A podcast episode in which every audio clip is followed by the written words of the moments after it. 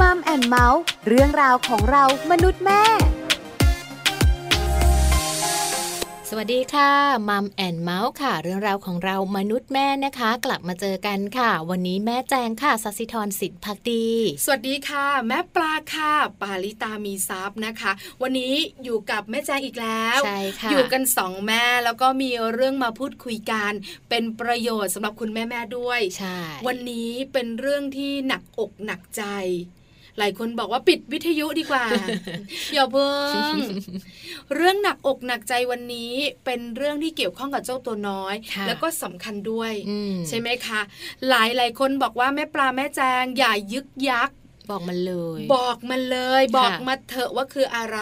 เมื่อลูกของเราถูกทำร้ายคุณพ่อคุณแม่ควรทำอย่างไรดี ใช่แล้วค่ะ คุณพ่อคุณแม่ได้ความรู้กันไปแล้วนะคะ ว่าการถูกทำร้ายของลูกมีกี่รูปแบบใช่ไหมคะ เรื่องทางกาย เรื่องทางเพศ เรื่องทางใจ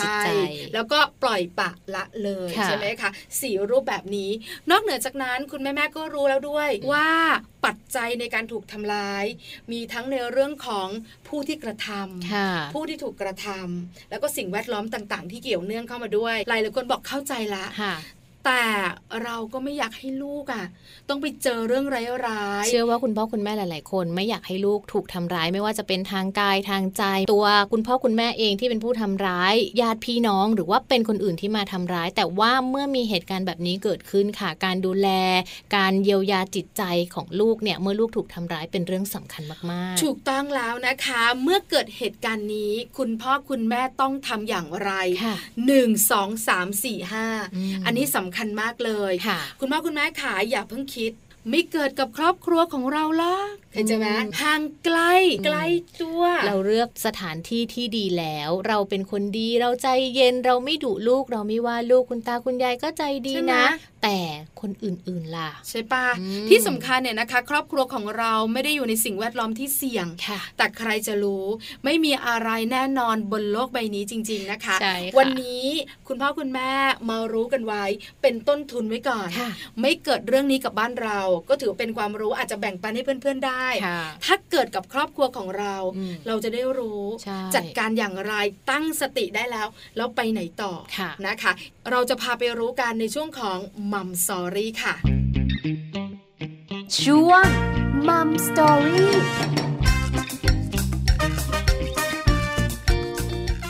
ช่วงของ Mom Story ประจำวันนี้นะคะ เราตั้งประเด็นเอาไว้ค่ะว่า เมื่อลูกถูกทำร้าย พ่อแม่ควรทำอย่างไรนะคะ สิ่งหนึ่งที่เราอยากจะฝากไปถึงคุณพ่อคุณแม่ค่ะ อยากให้คุณพ่อคุณแม่นั้น ได้มีโอกาสในการติดตามเรื่องราวในวันนี้ค่ะ เพราะว่าโอกาสในการที่ลูกจะถูกทำร้ายนั้น อาจจะไม่ได้อยู่แค่เพียงที่บ้านก็ได้ใช่ไหมแม่ปลา ถูกต้องแล้วนะคะ มากมายหลากหลายสถานที่ค่ะ บอกแล้วว่าปัจจัยในการที่ลูกๆว่าเด็กๆ ถูกทำร้ายเนี่ยผู้กระทำผู้ถูกกระทำแล้วก็สิ่งแวดล้อมเอื้ออำนวยไหมเยอะแยะมากมายใช่ไหมคะคะเพราะฉะนั้นเนี่ยนะคะเราไม่รู้ว่าจะเกิดขึ้นที่ไหน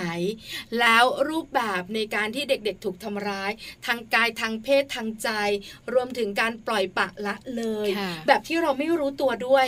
ทำให้เกิดเหตุร้ายขึ้นได้ แต่คุณแม่หลายคนคุณพ่อหลายท่านก็บอกว่า พอเกิดเรื่องปุ๊บบางทีสติมันไม่มานะใช่นึกไม่ออกว่าจะต้องทำอะไรก่อนอันดับหนึ่งแล้วอันดับสองจะไปยังไง เอ๊ะแล้วพอสองสามแล้ว4ี่ห้าต้องมีต่อไหม แล้วที่สำคัญเนี่ยนะคะ การถูกทำร้ายทางกายทางเพศเนี่ยก็ต่างกันนะการดูแลไม่เหมือนกันการจัดการก็ต่าง ทางใจยิ่งต้องต่างเข้าไปอีกถูกไหมคะเพราะฉะนั้นเนี่ยเราสองคนบอกไม่ได้จริง ๆ ต้องมีผู้รู้ผู้เชี่ยวชาญมาบอกคุณพ่อคุณแม่ค่ะค่ะ และวันนี้นะคะ แพทย์หญิงปรารถนาชีวีวัฒน์ค่ะ จิตแพทย์เด็กและวัยรุ่นนะคะ โรงพยาบาลรามาธิบดีจากกรีนฤบดินค่ะ คุณหมอจะเป็นผู้มาให้ความรู้ค่ะ แล้วก็ให้คำแนะนำด้วยนะคะ ในกรณีที่เมื่อลูกถูกทำร้าย คุณพ่อคุณแม่ควรจะทำอย่างไรค่ะ ถูกต้องเลยนะคะ แค่เสียงคุณหมอเนี่ยก็ทำให้เราเย็นลง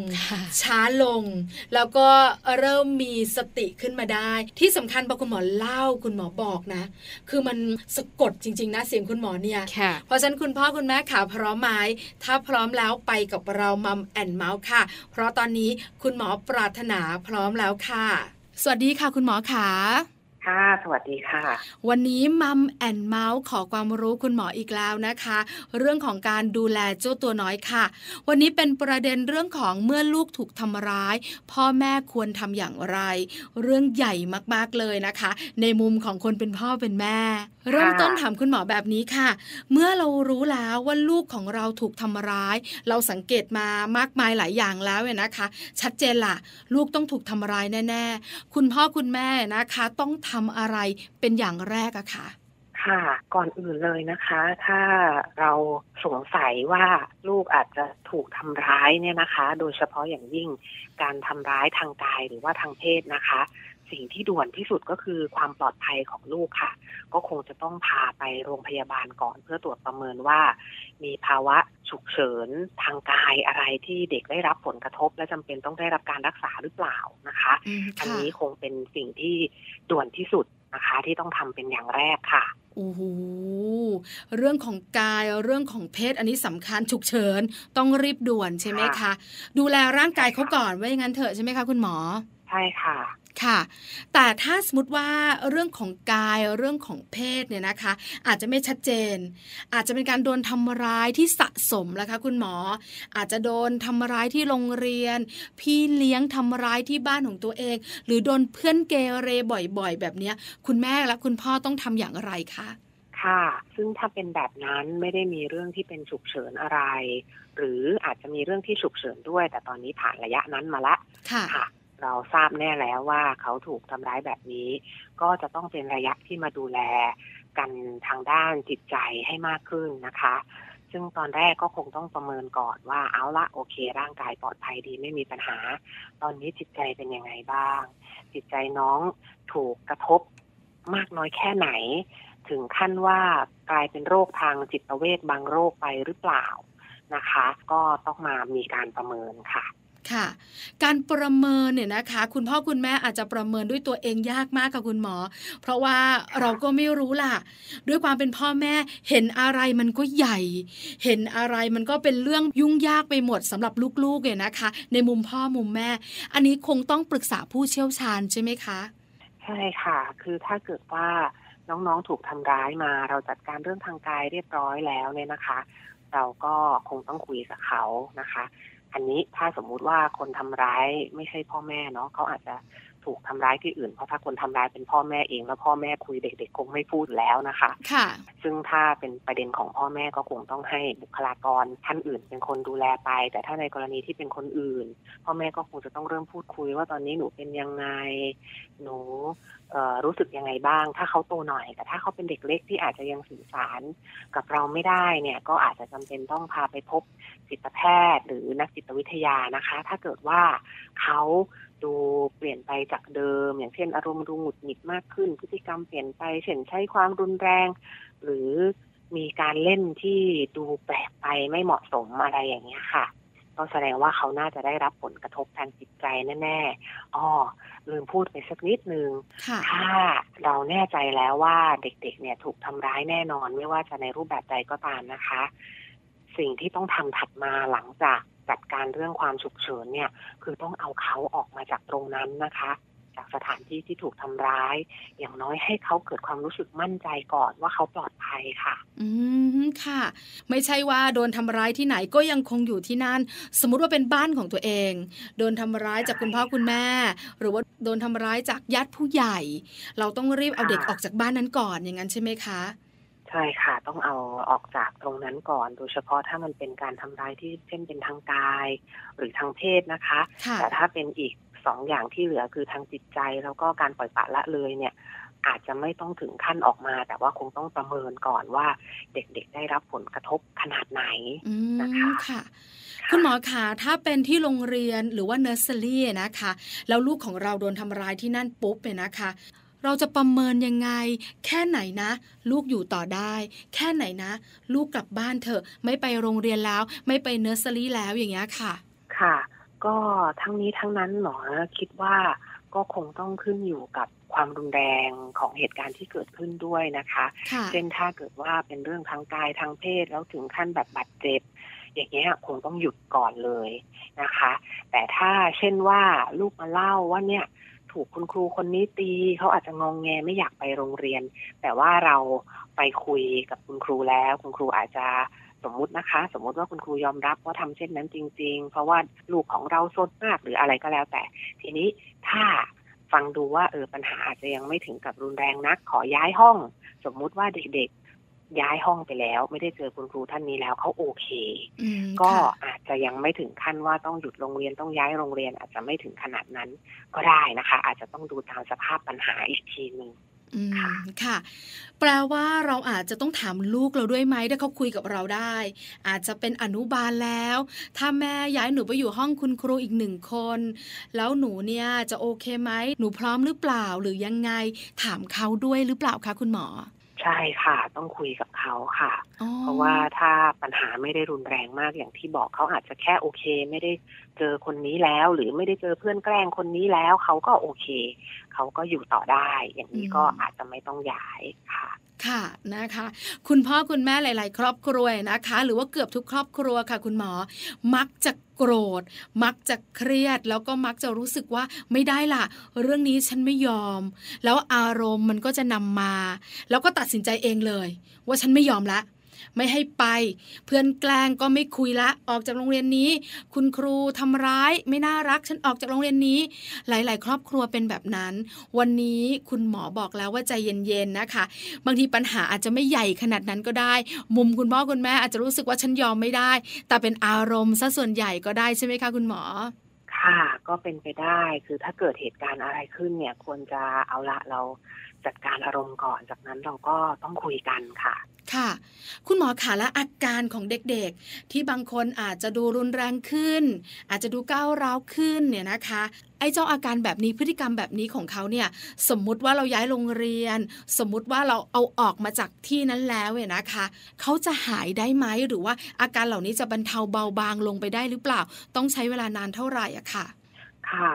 ระยะเวลาเนี่ยอาจจะไม่ได้มีแบบตัวตัดชัดเจนว่าเท่าไหร่เท่าไหร่นะคะ แต่ว่าทั้งนี้ทั้งนั้นเนี่ยมันขึ้นอยู่กับความรุนแรงของปัญหา แล้วก็ย้อนกลับไปที่เดิมก็คือ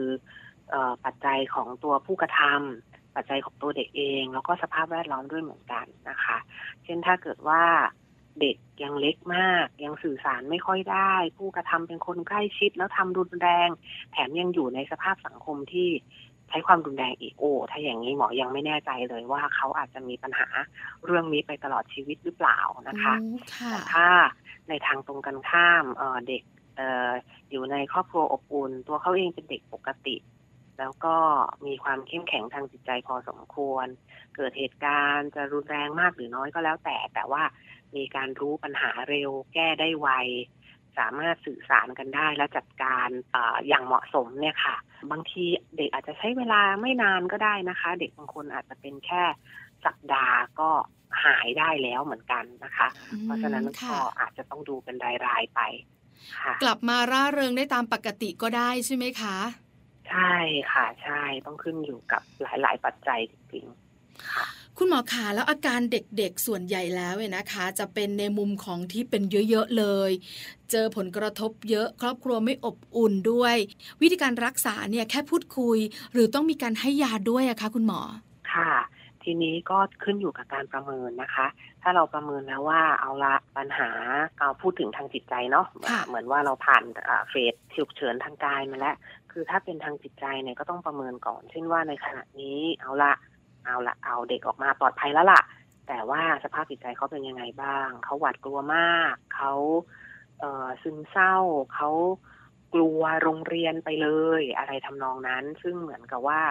เราเอาเขาออกมาจากตรงนั้นแล้ว มีการดูแลที่เหมาะสมแล้ว อาการเช่นนี้ยังคงอยู่ จนเข้าข่ายเป็นโรคทางจิตเวช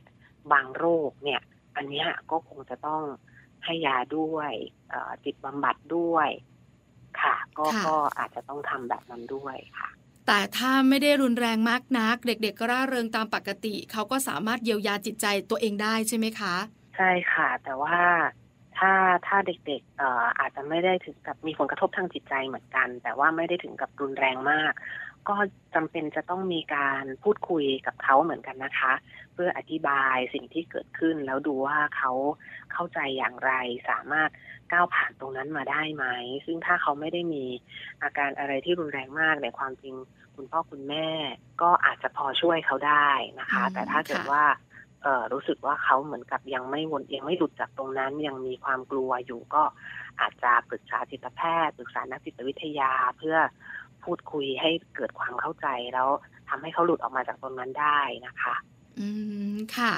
ต้องประเมินจากคุณพ่อคุณแม่ก่อนละว่าลูกของเราเป็นแบบไหน คุณพ่อคุณแม่ช่วยเหลือในเบื้องต้นได้หรือเปล่า เขาดีขึ้นไหม หลังจากนั้นอาจจะดีขึ้นก็ไม่เป็นไร แต่ถ้าไม่ดีขึ้นเนี่ยนะคะ ก็ต้องปรึกษาผู้เชี่ยวชาญ เป็นตัวช่วยสำหรับคุณพ่อคุณแม่ด้วย คุณหมอขาคราวนี้ในเรื่องของผลกระทบ คือเรื่องของใจของเด็กนะคะ มีหลาย ๆ คนโดนเพื่อนผู้ชายแกล้ง ตั้งแต่อนุบาลเตรียมอนุบาลพอมาประถมฉันก็โดนแกล้งอาจจะด้วยฉันไม่ค่อยสู้ ฉันอาจจะดูอ่อนแอ รวมถึงเด็กผู้ชายบางคน อาจจะโดนเพื่อนแกล้งแบบเนี้ยแล้วฝังใจ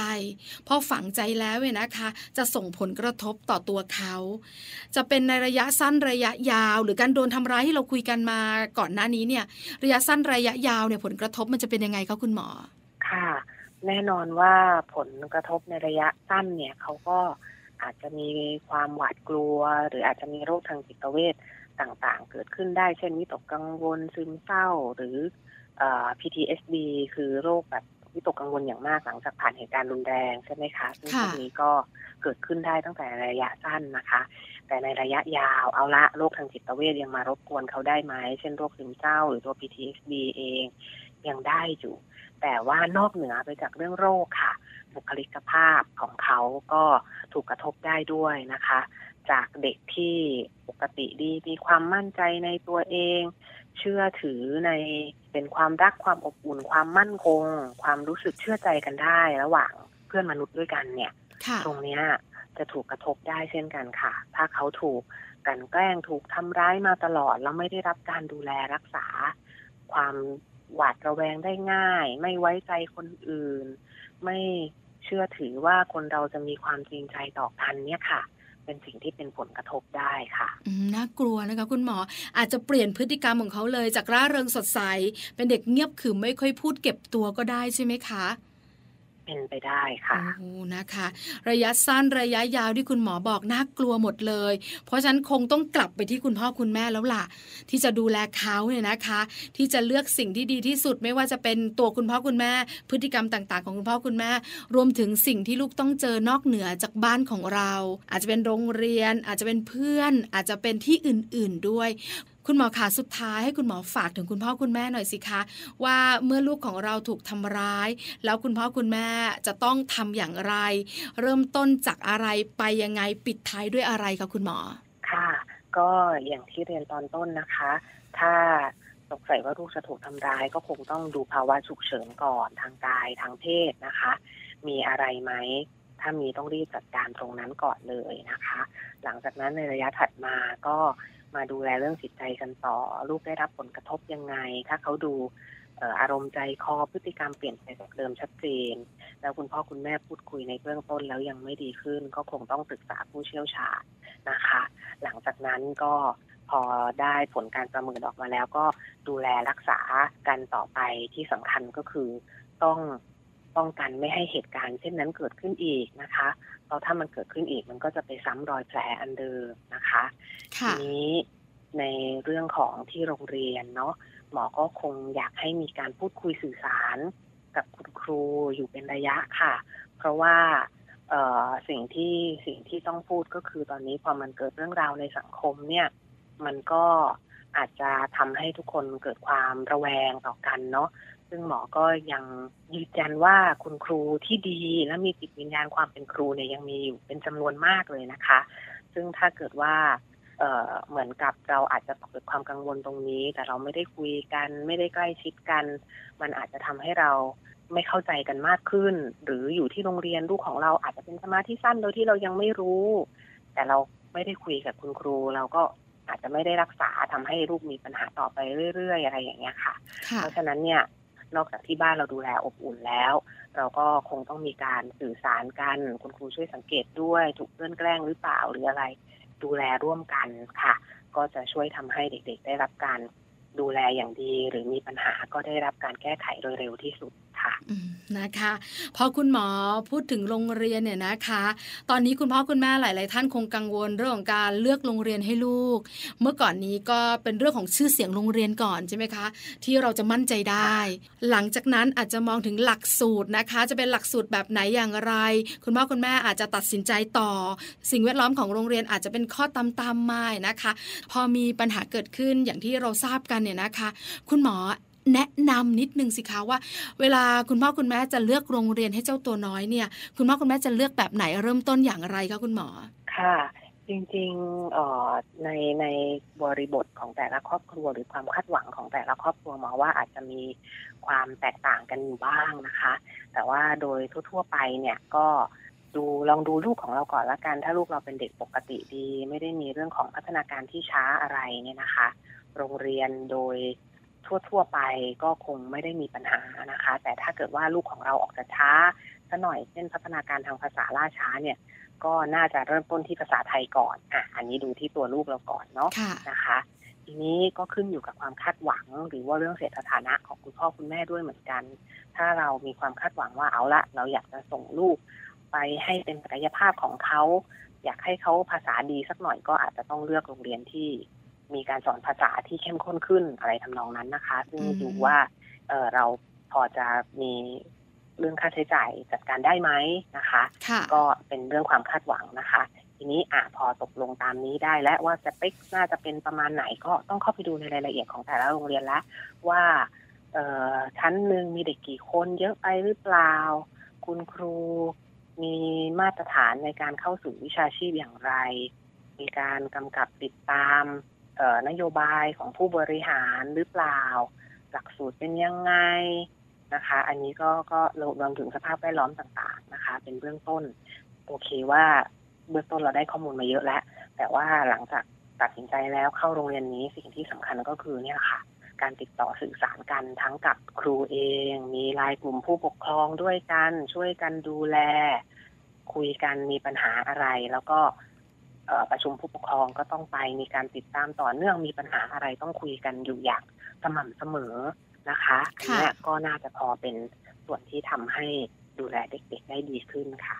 สบายใจขึ้นมาก ๆ เลย คุณพ่อคุณแม่เริ่มจะยิ้มได้แล้วนะคะ คุณหมอบอกแนวทาง แล้วก็การปฏิบัติเนี่ยนะคะ ที่คุณพ่อคุณแม่สามารถดูแลเจ้าตัวน้อยได้ด้วย วันนี้ขอบคุณมาก ๆ ค่ะ คุณหมอมาให้ความรู้นะคะในมัมแอนเมาส์นะคะ ค่ะยินดีค่ะ ขอบพระคุณค่ะ ค่ะ สวัสดีค่ะ สวัสดีค่ะ ขอบคุณคุณหมอปุ้ยนะคะ แพทย์หญิงปรารถนาชีวีวัฒค่ะ จิตแพทย์เด็กและวัยรุ่น โรงพยาบาลรามาธิบดีจากกรีนหรือบดินนะคะ วันนี้ได้ข้อมูลเยอะมากนะคะ หลายๆ คนได้รู้แล้วว่าลูกถูกทำร้ายควรทำอย่างไร ถ้าถูกทำร้ายทางกาย ทางเพศ เราได้ยินบ่อยๆข่าวคราวเนื้อแม่จางคุณผู้ฟัง เราควรจะรีบนำเจ้าตัวน้อยออกมาจากที่เกิดเหตุก่อน อันนี้สำคัญใช่แล้วอันนี้เป็นเหตุการณ์ฉุกเฉินนะคะ แล้วหลังจากนั้นก็อาจจะมีการตรวจร่างกายการรักษา แล้วก็เยียวยาจิตใจกันต่อไป แต่ถ้าเป็นการโดนทำร้ายทางจิตใจ อันนี้คุณพ่อคุณแม่นะคะ อาจจะต้องมีวิธีการที่แตกต่าง อย่างที่คุณหมอแนะนำด้วยนะคะ ดูแลเจ้าตัวน้อยอย่างใกล้ชิดสังเกตอาการ แล้วก็แอบถามคุณหมอให้คุณพ่อคุณแม่สบายใจ ว่าเด็กที่โดนทำร้ายทั้งร่างกายทั้งจิตใจเนี่ยเขาจะมีผลกระทบอะไรบ้าง ทั้งระยะสั้นระยะยาว ที่สำคัญหลายคนห่วงโตขึ้นอาการแบบนี้ที่เขากังวลที่เขากลัวที่เขาหวาดระแวง มันจะยังอยู่กับตัวเขาไหมวันนี้ได้คำตอบค่ะแม่แจงทำให้คุณแม่แม่สบายใจขึ้น คุณหมอบอกว่าถ้าอาการไม่เยอะ ไม่ได้ฝังใจมากเนี่ย สัปดาห์เดียว เด็กๆก็ลืมเป็นปกติได้ คือคำพูดหนึ่งที่เราได้ยินกันบ่อยๆ เด็กก็ลืมง่าย เหมือนบางครั้งเนี่ยลูกโกรธเรา เราเองก็แบบแอบน้อยใจลูก แต่ไม่นานนะ นับหนึ่งไม่ถึงยี่สิบลูกมาง้อเขาหายโกรธแล้วบางทีเราก็ไปงอนลูก ลูกก็หายโกรธใช่ไหมคะเด็กเนี่ยเขาลืมเร็ว เพราะฉะนั้นเนี่ยนะคะ คุณแม่แม่ไม่ต้องกังวลมาก อย่างเดียวที่คุณพ่อคุณแม่ต้องดูแลมากๆ คือการดูแลเจ้าตัวน้อย ใช่ไหมคะ ทั้งเรื่องที่บ้าน ทั้งเรื่องคนใกล้ชิด ทั้งสถานที่ต่างๆ ที่เขาต้องไปอยู่นอกเหนือจากบ้านของเราด้วย เพราะฉะนั้นถ้าไม่อยากให้เกิดปัญหานะคะ เราก็จะต้องมีการพูดคุยกับลูกค่ะ พูดคุยให้เหมือนเป็นประจำเป็นกิจวัตรประจำวันถูกต้องไหมจ๊ะสังเกตลูกได้ง่าย ๆ จากการพูดคุยด้วย ถ้าหากว่าเราคุยกันอยู่ทุกวัน แล้วมีอยู่วันหนึ่งเขามีอาการผิดปกติ เออพูดคุยกับเราไม่เหมือนเดิมถามอะไร ไม่ตอบหรือว่าไม่อยากไปสถานที่ที่เคยไปเป็นประจำแบบนี้เราจะสังเกตได้ง่าย ใช่แล้วค่ะ นอกเหนือจากนั้นเนี่ยนะคะก็ต้องยอมรับเรื่องของโรงเรียนคุณพ่อคุณแม่หลายคนกังวลเหมือนกัน เพราะว่าลูกๆต้องอยู่ที่นั่นหลายชั่วโมงต่อวัน ไม่ยากเลยคุณหมอให้คำแนะนำแล้วด้วยว่าวิธีการเลือกโรงเรียนคุณพ่อคุณแม่ต้องทำอย่างไร ก็ต้องเหนื่อยเนาะไปดูก่อนไปตระเวนดูก่อนดูตั้งแต่ห้องเรียนห้องน้ำสนามเด็กเล่นโรงอาหารดูทุกจุดนั่นแหละ คือเราสองคนเนี่ย ไปมาแล้ว ใช่แล้ว ผ่านจุดนี้มาแล้ว แต่ละระดับการศึกษาก็แตกต่างกันถูกไหมคะ แต่คุณพ่อคุณแม่ปล่อยไม่ได้ใช่นี่คือหน้าที่ของเราที่จะดูแลเจ้าตัวน้อยนะคะ วิธีหรือว่าคำแนะนำต่างๆ เป็นตัวช่วยเท่านั้นค่ะสำหรับวันนี้ค่ะ เวลาหมดลงแล้วนะคะ กลับมาเจอพวกเราทั้งสองแม่ได้ใหม่กับมัมแอนเมาส์ในครั้งต่อไป ส่วนวันนี้ลาไปพร้อมกันเลยนะคะ สวัสดีค่ะมัมแอนเมาส์เรื่องราวของเรามนุษย์แม่